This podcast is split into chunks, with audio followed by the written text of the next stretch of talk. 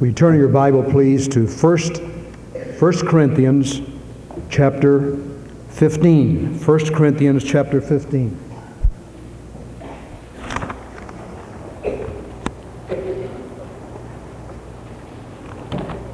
May we bow together in prayer, please.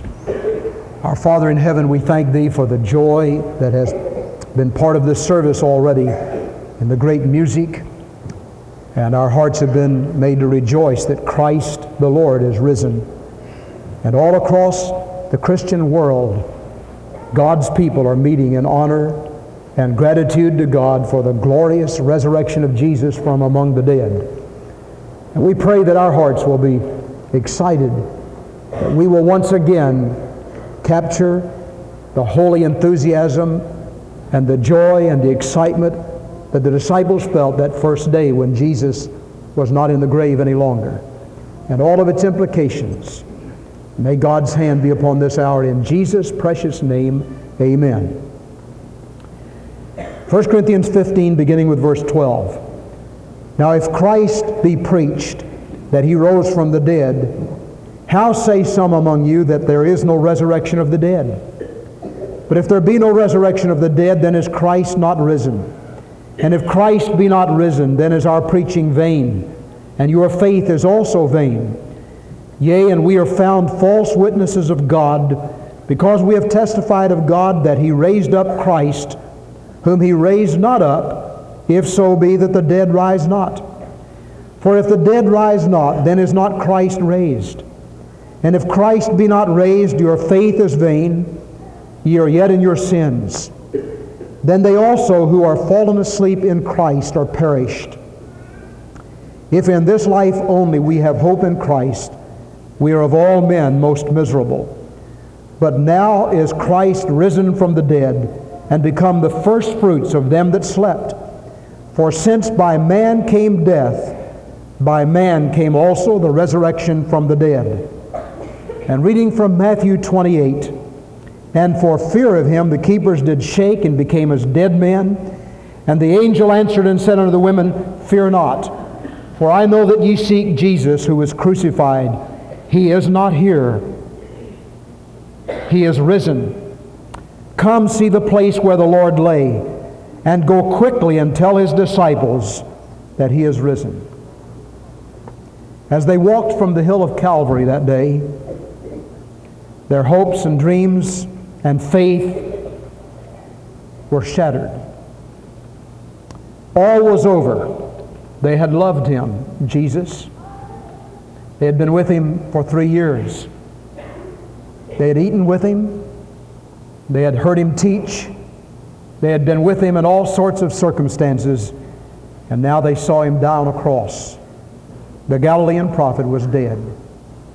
For 2,000 years, God's people, the Christians, have been saying Christ is alive. He is not dead. We do not worship a dead Jew buried in a tomb in Jerusalem.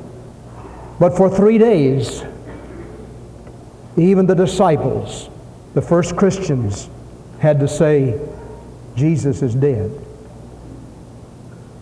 And how hopeless, how heartbroken, how defeated. Early on the first day of the week, Mary Magdalene came. How like a woman. She came to see the place where the Lord had been buried. On that day of the crucifixion, Joseph of Arimathea and Nicodemus had taken care of the burial. The women had very little opportunity to have any input. And Mary Magdalene loved Jesus. She had been forgiven much.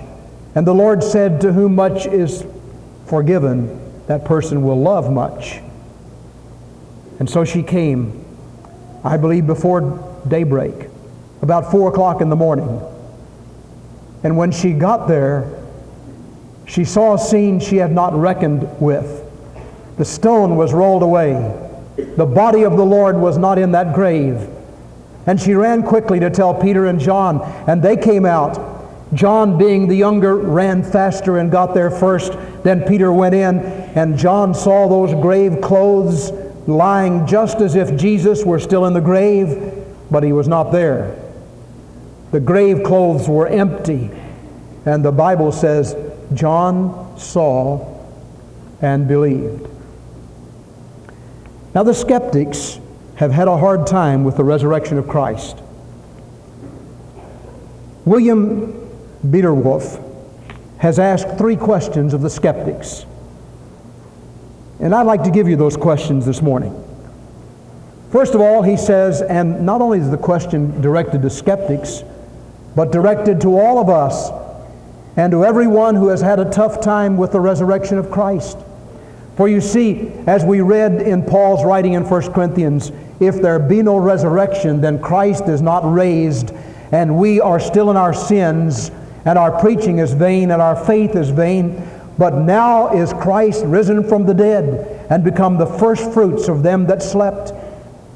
And so Biederwolf asks these questions. Number one, can the God you serve and know raise Jesus from the dead? Can he? Is it possible?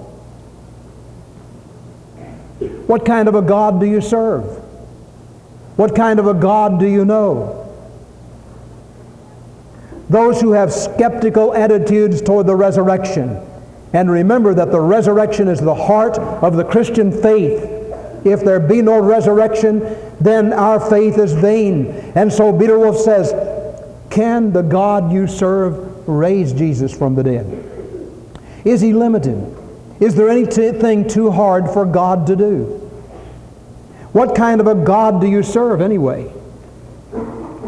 The second question he asks Did God raise Jesus from the dead? First of all, can he do it? Could he have done it? Is it possible? And secondly, did he do it? Well, there was an angel who said he did. Jesus appeared 11 times after his resurrection once to 500 people at one time. Paul said in reciting the resurrection appearances, he said, Last of all, Jesus appeared to me as of one born out of due season. And the, the apostle, the man who was to become the apostle Paul, the missionary to the Gentiles, who was then named Saul, Saul said, I saw a light and I heard a voice Saul, Saul, why do you persecute me? And he said, Who are you, sir? And the voice said, I am Jesus. And Saul of Tarsus saw the resurrected Lord on that Damascus road. Thirdly, the disciples said that he arose. Fourthly, the enemies of the resurrection have never been able to present one iota of evidence that Christ did not rise from the dead. Now, fifthly, if Jesus did not rise from the grave, how do you explain the empty tomb?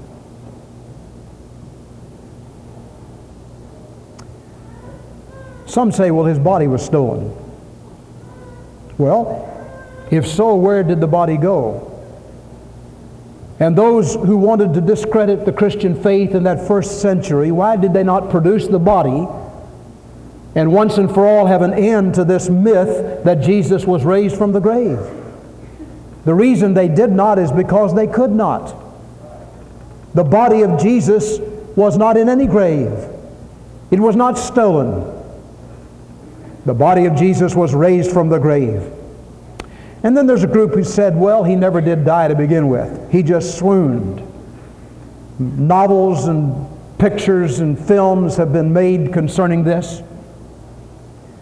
Well, the answer is this those early disciples were willing to give their very lives because Christ was raised from the dead. And everyone except John the Apostle died a martyr's death. Do you suppose for a moment that all those apostles and all those early disciples would gladly go to the guillotine, gladly go to be, be burned at the stake, to be stoned, to be crucified upside down for a hoax that they had dreamed up if they'd stolen the body of Jesus? And then there are some who say, well, the disciples just hallucinated. They just sort of had a vision or a dream and they sort of had a hallucination that Jesus was raised from the dead. In the history of hallucinations, there's never been a record of 500 people having the same hallucination at one time. And Paul records in 1 Corinthians 15 that there were 500 people at one time that saw the resurrected Jesus. No, I tell you, Christ is raised from the dead. And so the third question is this Why did God raise Jesus from the dead? Why did he do it? What is the reason for the resurrection? Number one, to make good the word of the blessed Son of God, to establish once and for all, beyond all doubt, the truth of Jesus' deity. Jesus is God.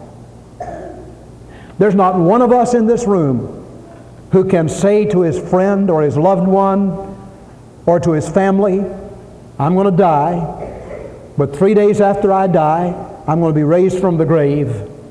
You come out there and you'll see. None of us can say that because we're human. We have divine in us because we're made by God, but we're not deity. Jesus was God incarnate in human flesh. And to prove that Jesus was God, God brought Jesus again from the dead. In Romans chapter 1 verse 4, Christ was declared to be the Son of God with power by the resurrection of the dead. Secondly, why did Jesus, why did God bring Jesus from the dead? He did it to furnish every believer the God-given assurance that he is justified in Christ Jesus. Now, if our faith is in a a Savior who died on the cross with all of that beautiful example, but there is no resurrection, then we're still in our sins and our faith is vain and there's no hope. And in a few moments when I give an invitation, the only thing I can do is give an invitation to come and sort of follow the example of the great example, Jesus. But that's not the invitation of the Christian church. That's never been the invitation of the Glendale Baptist Church. Our invitation is to come to Jesus Christ, who died on the cross for our sins, who was raised for our justification. And when you put your trust and faith in Jesus, He can forgive every sin. He can cleanse every iniquity, and He can guarantee you a place in heaven. If Christ be not risen, our faith is vain. Romans chapter 4, verse 5 Jesus was raised again for our justification, so that we could be declared before God just as if we had not sinned. Thirdly, God raised Jesus from the dead to let men know that there is going to be a judgment, to remove all doubt that there will be a judgment one day. Acts 17:31 God hath appointed a day in which he will judge the world in righteousness by Jesus Christ. Wherefore he hath given assurance to all men in that he raised Jesus from the dead.